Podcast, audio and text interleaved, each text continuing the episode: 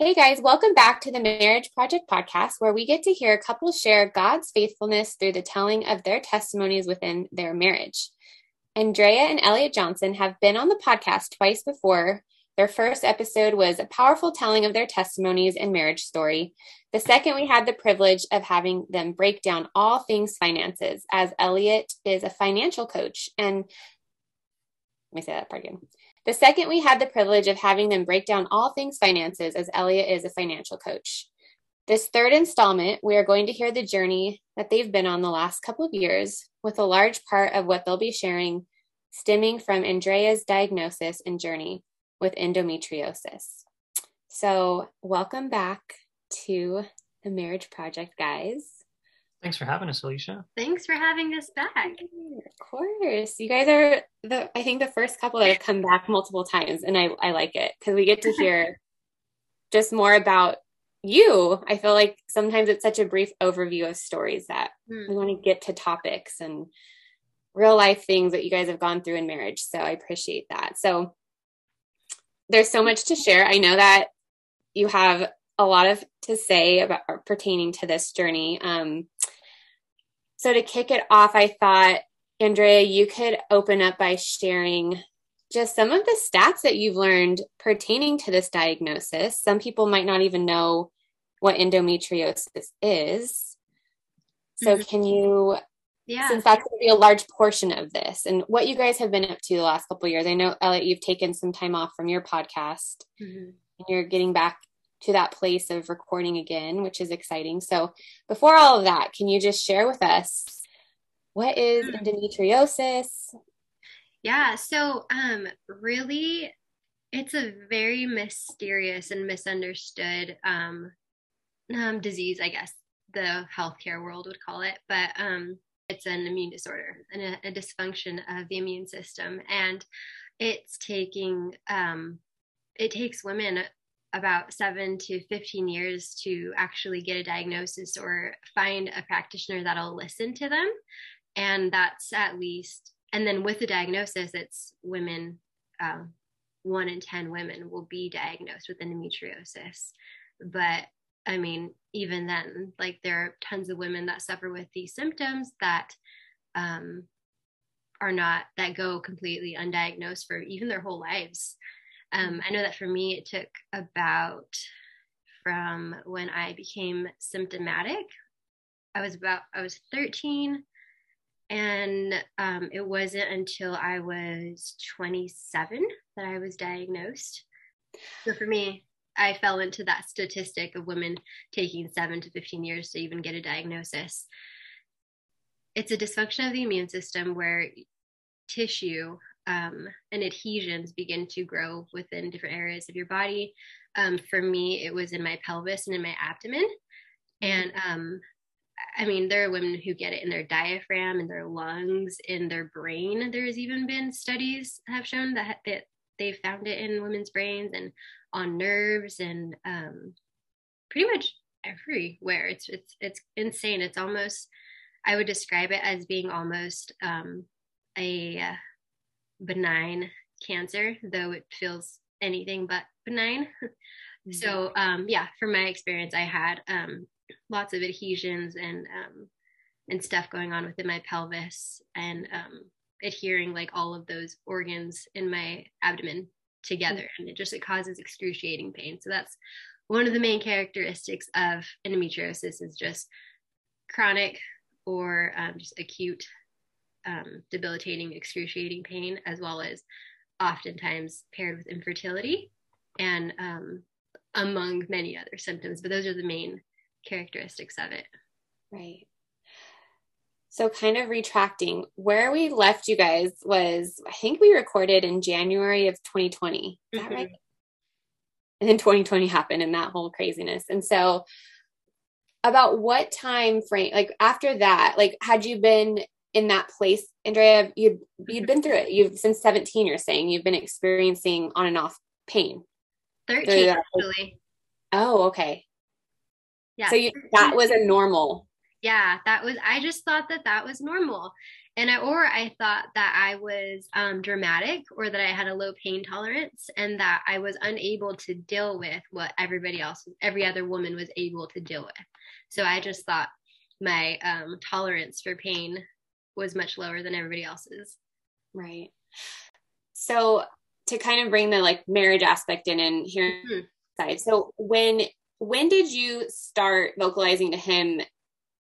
It probably was just it was since you're saying you're in debilitating pain, was it taking a toll on your marriage or, or what were you feeling as you watched your wife go through this, Elliott? And, and when did you guys get to the point of like, okay, we need to get to the bottom of this? I think in the beginning, I, I didn't take it as seriously as I should have. And I'm kind of ashamed to say it looking back on what we've been through. Mm-hmm. But uh, I, I kind of just came to expect that every three weeks or so she would be in some pain and, you know, I'd kind of just leave her alone and try to love her the best I could without being too annoying or mm-hmm. like bothering her. Um, and so there was a lot of different emotions involved. I kind of knew just to back off and try to be more loving, you know, every three weeks. But uh, I, sometimes it got really annoying, especially when the pain became more inconsistent and more frequent. Because sometimes I would come home and I'm like, I don't know which wife I'm going to get today.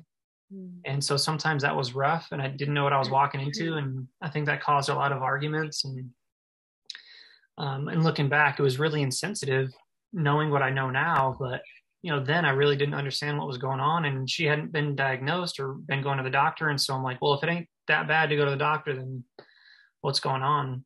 And I think when your questions was when did it become a reality? Mm-hmm. Um, I, I, think when we decided we were going to try to have kids, um, mm. and then we were unable to and then things got really good she wasn't in pain for a couple of months and then all of a sudden it's like the floor fell out and um, she started to be in really debilitating pain for a long time and even then i was kind of wrestling with what is this what's going on do we need to go to the doctor is this something that you're going to recover from um, is it just being overly dramatic um, and a part of me was like whatever i can't deal with this i need to go to work it pains me to say that now, but um, I think when it got real for me the day I came home from work and she was in the office and she kind of laid back um, in the office chair and she says, "Can you can you see this?" And she kind of lifts up her shirt a little bit and there was like a little ball or bump on her stomach. Mm-hmm. And I'm like, "I think so." And I went over and touched it and it was like very hard. And I was like, "Maybe we need to get this looked at." and um and we did and we went to the doctor mm-hmm. and i think that was the moment for me that it like this just got real because on the other side was just like there was nothing mm-hmm. there but on one side there was obviously um mm-hmm. something about the size of a softball like protruding from her hip right and that's how i finally was diagnosed in early 2020 i began to experience um, a lot more pain more frequently and then especially on one side mm-hmm. and as as um, I went to get an ultrasound, and that's when they found that I had a mass, um, or what's called an endometrioma, about the size of a, a, grapefruit or like a small cantaloupe, you know, 10 centimeters, they said. And um, well, let's take a step back. So when they first found it, it was seven centimeters. No, no, no. When they first found it, it was 10. Oh, okay. And then when I'm they corrected. finally removed it, it was like 12, 13, little couple inches. Centimeters. Or centimeters. they said you have this endometrioma and then um, because of covid i wasn't able to get seen um, and they kept calling the surgery to remove it elective and not urgent though it was really urgent like there have there are women that have that have died from having an endometrioma. Um, it's, it's an ovarian torsion so it's your ovary twists because of the weight or because of the weight because of the this this large mass cause your causes your fallopian tube to twist and you know um, it it um you basically you you bleed out because of the trauma happening there. And um, women have died because they they're not believed. They're not getting the care that they need. And so fortunately after many er visits and um, and all that i was able to get seen and um, accommodated with the surgery um, mid July, and that's when they removed the large mass, and that's kind of like when Elliott began to take it a little bit more seriously. Well, I'll tell you what, I mean, spending the night in the hospital parking lot because they won't allow you to be with your wife while you know she's in mm-hmm. agonizing pain wakes you up really quick. And um, you know, we kept going back. Must have been every week or two weeks, and they found that this thing was growing a centimeter or two every time we were going back. And so the question became, when is this emergent? Mm-hmm. Like, are you just going to allow this thing to explode, and then hope we make it somewhere in time, or can we just take care of it? Yeah. Yeah. So it was in that surgery that I had it removed, and that's when the doctor was able to see inside my abdomen and diagnose me with endometriosis. Mm-hmm. So when I um, had that surgery where they removed the cyst and um, they diagnosed me, it was weirdly such a relief, but also so overwhelming. It was like, wow, finally I have a reason. I finally have um, it's not a mystery. I'm not crazy. Like it's not all in my head. So there was like this huge weight of relief to know that there was a reason for all my pain all these years. Um, but also so overwhelming because it's like, okay, you have this disease that we don't know what causes it and there's nothing you can do about it. There's no cure to it. And you might not be able to have kids. And we have to take take out an ovary and and all these things. So it was simultaneously relieving and overwhelming. And then um and then from there, in the conventional healthcare world, that's all they tell you is we don't know what causes it. There's no cure for it. All you can do is get on the pill, the birth control pill, to mm-hmm. suppress your hormones or and take painkillers.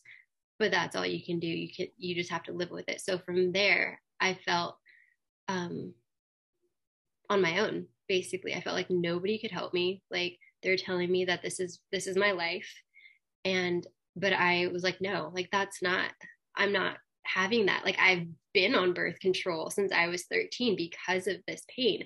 And it's been, it's done nothing but band aid it. So there was a lot of, there was, you know, relief, there was overwhelm, there was anger for, you know, something not being done sooner. For there was a lot of um, disillusionment, realizing that these people that you trusted and that you believed and that you thought were supposed to know best and were supposed to be able to help you couldn't and they didn't know best. And just basically realizing this authority doesn't know everything. Doctors don't know everything. And um, so it it kind of it kind of propelled me into this um, this world of um, learning how to advocate for myself and learning my body, learning my cycles, learning hormones, learning how the immune system works, learning how the metabolism works, learning how it's the um, foundation for all the body's functions, and um, learning um, just how lifestyle and stress and trauma and all of these things affect you and how it's just simply not talked about and basically learning that I did not want to be part of the conventional healthcare system anymore and that I really had to become an expert on my own body. So it went from like relief to fear, overwhelm, anger, um, yeah. searching, empowerment, and finally realizing that it's my own responsibility. Mm-hmm. And nobody cares as much about my health as as I do, or I will. and you're the only one that's with you 24 7 like you right you see everything you can only tell them yeah i'm i mean i experience my own body every day. Only i can be an expert on my body. Explain to us from there. You would think oh like this this answer you've gotten this diagnosis you're on this path to learning your body yet that wasn't the end of the road. There was still you thought that was possibly going to be the cure right? That that mass coming out would mm. bring pain free days which it didn't. Mm-hmm. So from there, what did the next year or so mm-hmm. look like? Um, right? Is that about right? That mm-hmm. timeline? Just learning all of these things and trying to figure out what I could do naturally to to heal. It wasn't enough in the sense that um, the severity of my stage, I was uh, quote unquote stage four, so meaning it was just really severe. And um, so about a few months about six months after my surgeries when things started to get really really bad. It came down to a point where i told elliott like i cannot live like this. I was in pain every single day every single night. Um could not leave. Like could i couldn't go anywhere. I couldn't make plans. I couldn't keep plans. Um just completely isolated and like bedridden, basically, except for maybe five days out of the month.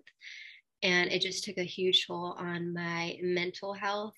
And um, just it just took a huge toll on me to the point where I was like there were times when Elliott would have to leave for work or some sort of um, obligation or commitment.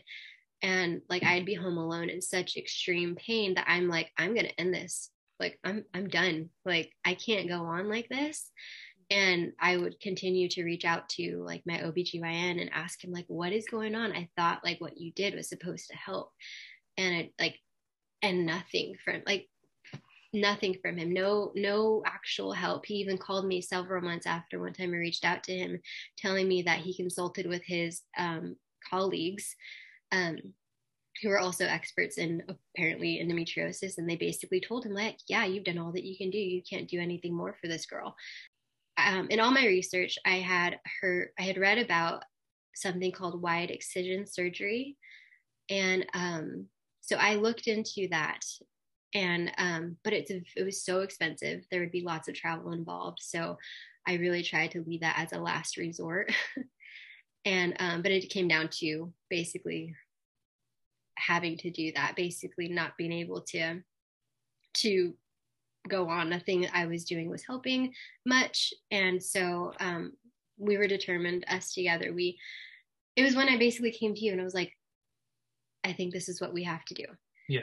And um, so together we we searched for what's called a, uh, an excision specialist and we found a handful and we interviewed well i interviewed a couple of them um, found lots of great resources from like facebook support groups on like what questions to ask an excision specialist and and all that and um, he was very supportive in in um, and just doing all that research. And then we finally found an amazing excision specialist, Dr. Andrew Cook in Durango, Colorado. And I interviewed him, um, went through the whole process of um, getting my surgery booked. And office is amazing. Every single person that I interacted with was just so kind, so compassionate. And you know, like it, they get it. There are some people out there who get it. And it was just such an an- answered prayer because mm. um, you just, you feel desperate and hopeless and feel like nobody's out there who understands. But um,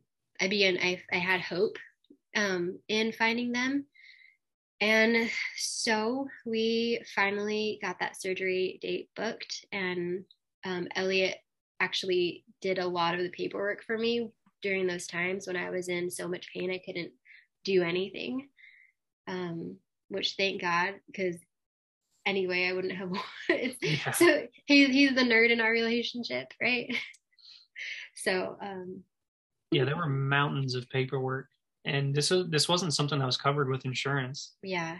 Um, so it was lots and lots of money, and um, we could talk about the financial stuff later, but yeah, it was definitely toll taking. It it wasn't easy, and um, I think for me, since you asked about the emotional side, if I could, I know that you know guys don't tend to be emotional, but I um I, I don't think I think I compartmentalized it to the point where I couldn't feel it because I just had to function.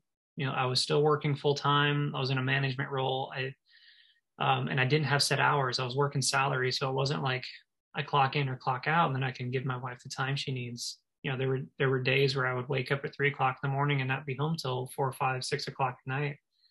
And um you know exhausted and then try to be there for her. And it just it took a huge toll. Um I think when it finally hit me is I had suppressed it for so long just to be in survival mode and function.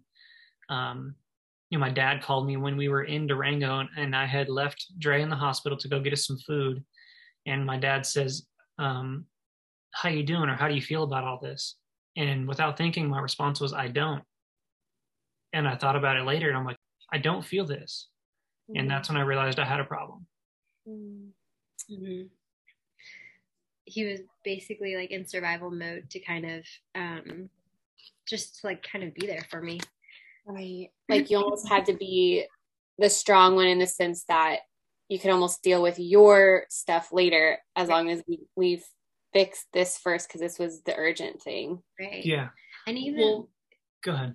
no, I was, I was just gonna say like even even this like God has used even this situation to um, bring that to Elliott's um, bring it to the surface. Like there right. is a problem here that you um so after my surgery, he okay, so he was so so so compassionate so patient so kind so loving. Like i felt even more in love with him. Like it was simultaneously the worst time of our lives but also like the best because our relationship grew um so like i had never been loved so well so graciously. And so i was so thankful and i like was even more in love with him for the way he so selflessly um, and joyfully cared for me and was just there for me when I felt like such a burden. And um, may I go ahead? Well, that was difficult too because I was putting so much of myself on the back burner. We we were already you know really cheesy and passionately in love, but in that season, I know it's kind of silly, but in that season, I really I felt like our marriage went to a level it never would have gotten to before without that kind of tragedy. And um, personally, I was I, I learned how to love my wife with such um, unselfishness without any hope of reciprocity. Mm. Uh, and it hurt a lot. Not knowing when it would end. well, there were there were days where I would be driving to work at ungodly hours, and it's like I had to come to grips with I might lose my wife, whether she's going to end it or God's going to end it, or like I didn't know. I, and there were times where I would like break down crying before I, you know, tried to go to work. And there were times I, I tried to come to grips with this. Um, and it, it was, it got real for a while, but I had to put it together. I had to pack it away. I had to do business and then I had to go home and care for my wife. And so for a long time, I was just suppressing and suppressing and suppressing and suppressing. And um, you could pick up what happened right after the surgery was. Yeah. Done. So maybe like two weeks after my surgery, he started to get really like short with me, kind of like like less patient, less kind, less loving.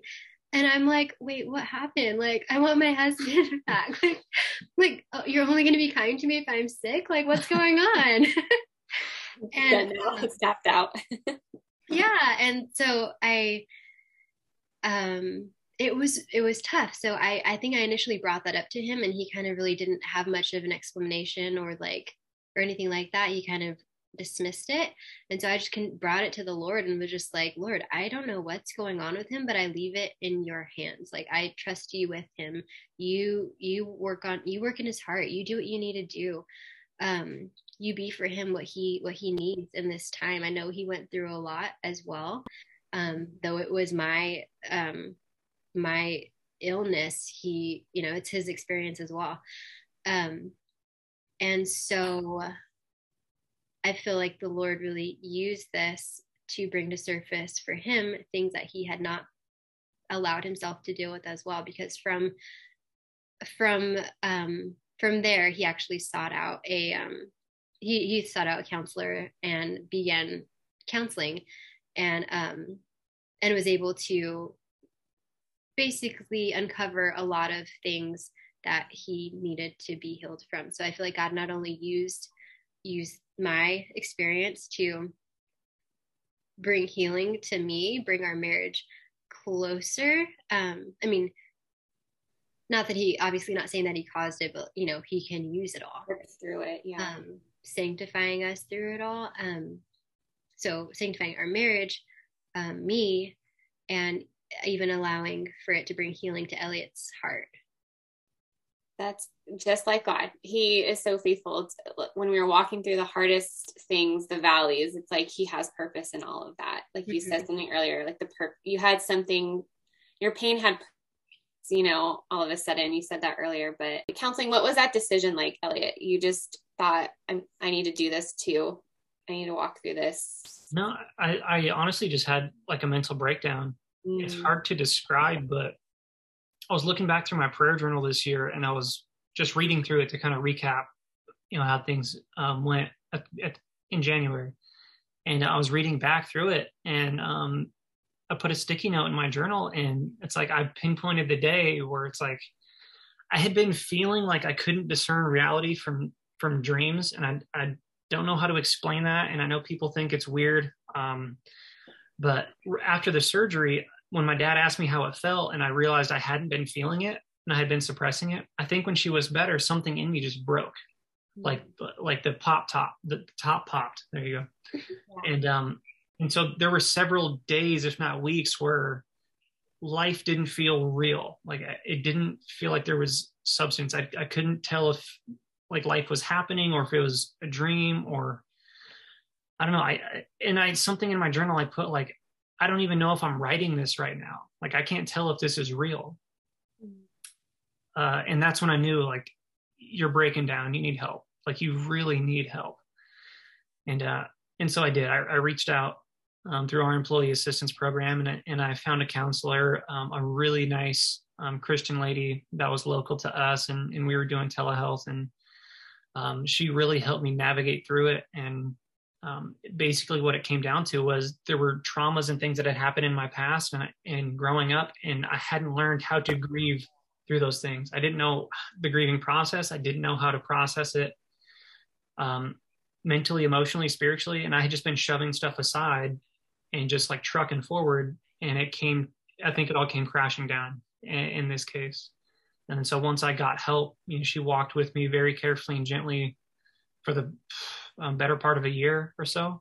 Um, and it really helped dig up the roots of things that had happened in the past and then the situation with my wife and really helped me. And she prayed with me and you know, it helped me walk through and navigate the entire scenario and the past couple of years and, and how I had been living emotionally and spiritually. And instead of confronting or dealing with things, I had just been suppressing them or putting them off or compartmentalizing them. And uh, I mean, everybody knows that neglecting things doesn't make them better, but you know, I had been doing that for so long, I think as a, a self-preservation mechanism from growing up that I kept doing it. And then in this case, um, I, I just couldn't deal anymore and I broke yeah, I was like picturing like a dam breaking, like all the the powerful water force like up against a wall, and then it just like many things. God is the healer. He is the one that is healing you. He worked through Dr. Cook to heal your body. He's working through this counselor to heal you emotionally, mentally, spiritually, in just so many different ways. And so counseling is never a bad thing. Totally. It's such a healthy thing. For big components of it. Yep. Yeah. Yeah um, and it's it's important to find the right person mm-hmm. too someone that is leading from a biblical standpoint who has biblical input prays with you you know that's that's really great yeah i mean just as it's like as important to find a healthcare practitioner that is the right one you know that really wants to get to like the root of the issue and not just you know, uh, shallowly right. Uh, treat treat each patient like as a cookie cutter situation. Yeah, totally, yeah. So where are you now? Yeah. So, just, so um, I really feel like I just got my life back. Like the mm-hmm. Lord used um, this doctor, this um, excision specialist, to give me let my life back. Um, really. Yeah. And um, so I really dove into the because I mean it begs to question, and how did I get this bad, and why now that I'm on the other side of it, are all these women coming out of the woodwork telling me of their health struggles? Like I'm just I'm there's so many, and it's so sad.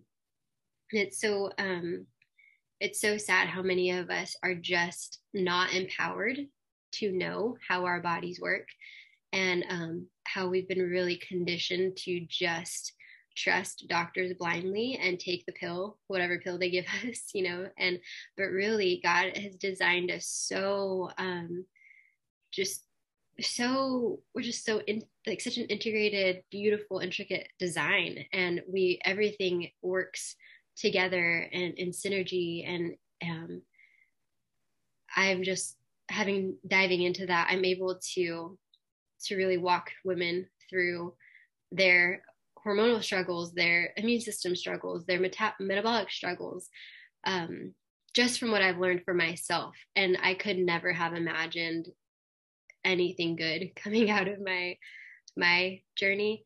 um, so these days it's been um, the Lord just really redeemed it in a way that I never thought possible. But of course He did, because that's what He does. You know, it's just it's been really it's been really awesome to work with uh, um, women who've like who've been diagnosed with PCOS or um, things like that, and they've never had um, regular hormones. To now they're supporting their metabolism, and now finally they have regular their hormones are regulated, and it's really amazing to see that like such very very simple simple um, lifestyle changes kind of just back going back into um, the lord's design for us like bringing our health our, our, lifestyles back into the context that he created us feed and nourishing our bodies with the things that he created for us to be nourished by you know real food actual sunlight good community you know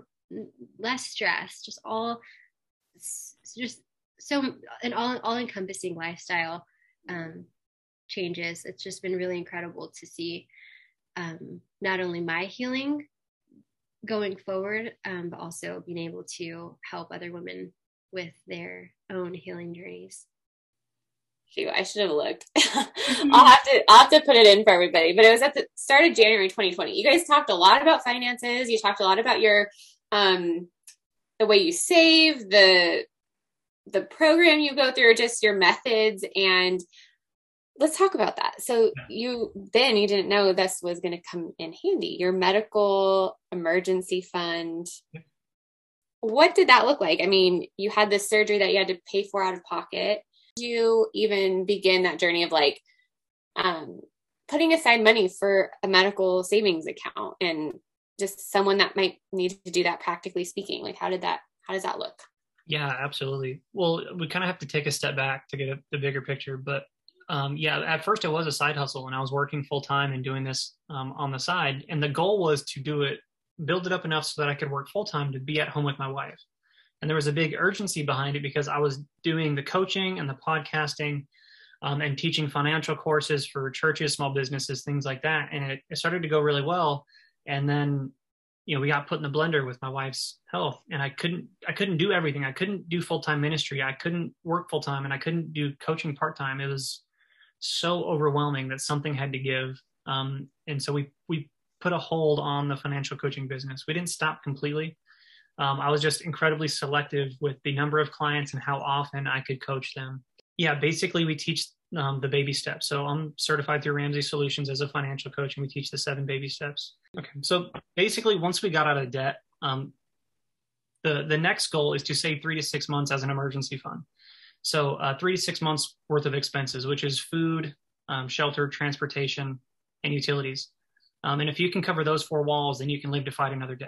All right. So calculating out what those basic four necessities are, and then multiplying that by three or six is your three to six month emergency fund. And so we had done that um, many years ago, and then we started to save for a house. Uh, and so we were blessed to be able to save up a lot of money very quickly in the employment that I had. And so uh, we we had a big chunk of money saved. So mm-hmm. um, I thought, you know, we had incredible insurance at the time, and I thought that you know her first surgery was going to solve it, and it didn't. And then for a long time, they were like, hands off, we've done what we could. Your wife's just going to have to stay in pain. And at this point, I was like, we will spare no expense. I don't care. Like we've we've saved up enough, and it, if it runs us dry, I don't care. I want my wife back. Mm. And it really taught me what was most important in life. And uh, you know, we earned a ton of money and we saved a ton of money, but all of it meant absolutely nothing. And I came to a very quick realization that it doesn't matter. It literally doesn't matter. And so um, she was like, "Well, you know, it might cost this, it might might cost that." And before, I'm ashamed to say that sometimes when it came to finding a doctor that would be able to help her, I was a little bit stingy because I didn't know. I don't think I didn't believe her, but I was like, I don't know. We have really good insurance. Can't you just find somebody in our network? And and but eventually, it's like you know, we she was she ran through three or four different practitioners that were starting to help, but not really. And eventually, we were just like, I don't care anymore. Like, let's just we, we have to, you know, no no holds. But like, it doesn't matter anymore. We're just we're not going to spare any expense.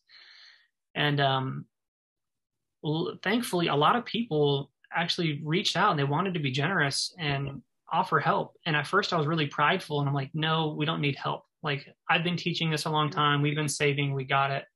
And that was just straight up pride. And uh, my father-in-law actually called me and he's, he said, listen, if people want to be a blessing to you, then don't steal that from them. Like mm-hmm. you're robbing them of dignity from mm-hmm. being a blessing to you and your wife.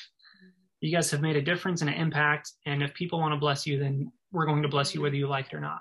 Mm-hmm. And it was really humbling for me. And so, because um, again, I had been fighting on my own for so long that I felt like, just let me deal with it.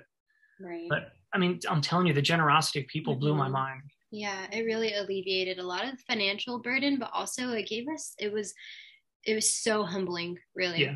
It was really just so humbling. And so the, the, when people gave, it really covered, I think, airfare and the hotel. Right. Um, and so that was a huge burden lifted because we were in Durango for like a week and a half, Almost two weeks. Two weeks. Um, and, the, and, the, airfare, um, we had to get like some podunk plane that went from one odd airport to another, and so it was it was all really strange. And honestly, I I've said it before, but I can't thank you enough for checking in, Alicia, and, and texting me and following up on my wife like every day, even when she was in such agony that she couldn't even respond. I was so thankful for you and everybody else who who honestly cared. And it, it, wasn't just the financial support that made the difference. It was people actually caring. And um, it really did make the difference.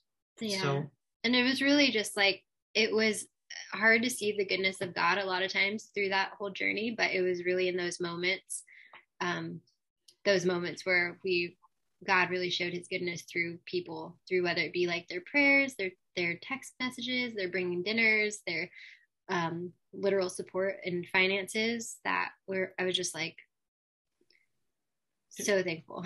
It was incredibly humbling too. Yeah. Because I, I was I was so used to being the one on the giving end and helping others. And I didn't know how to receive that for myself. Mm-hmm. And so part of me was kind of offended and the other part of me was really prideful. Mm-hmm. And I just had to I just had to take an L and, and sit in the back seat and allow God. And it was so difficult for me to do that. But um yeah.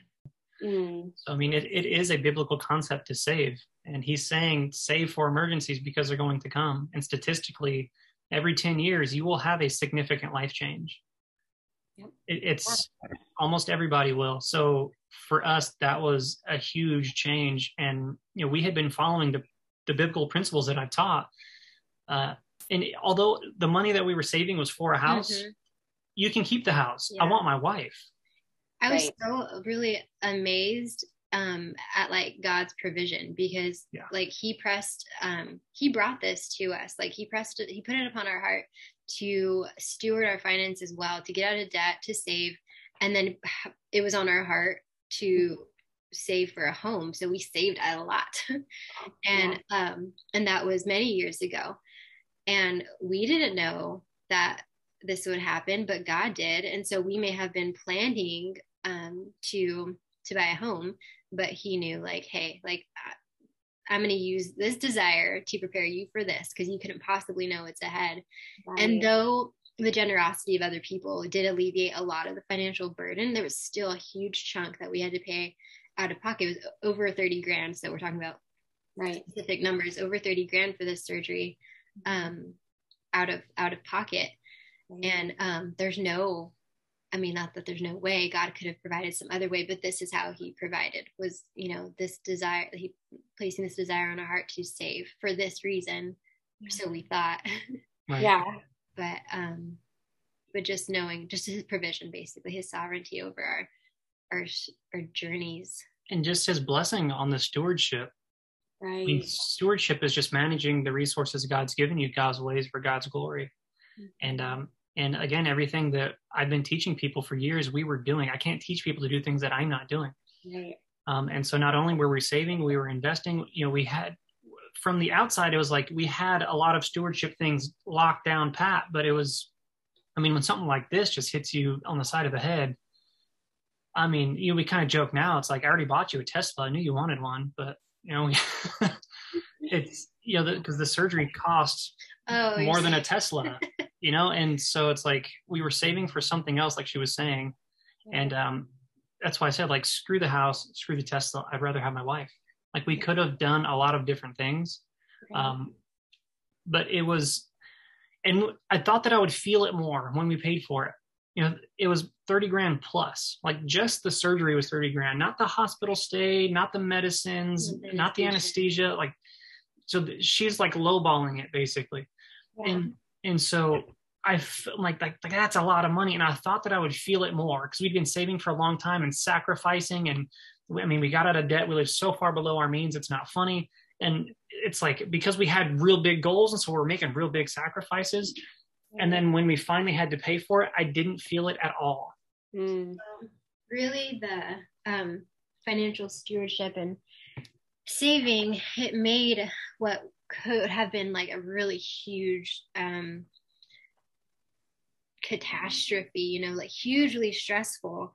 It was hugely stressful in in itself, like because of the situation, but like thank God we had we were able to pay for it and that was not the issue you know we right. didn't have to stress about that and that was just unbelievably um unbelievably amazing to not have to stress about that yeah it, it took a catastrophe and turned it into an inconvenience yeah financially yeah that's and it, like you said it's like God tests us too. Like, does money have you or do you have money? You know, uh-huh. and like I think when we have to give it a large sum like that over, that's the test for us to see what because I think saving can become such a um a mind trap too of like, oh, I, I have this amount. Like you're almost like proud that you have it, or like it's that security, or because I know when I've saved chunks of money, I'm like, well, where am I? How am I going to spend it? And I know you guys had a goal, but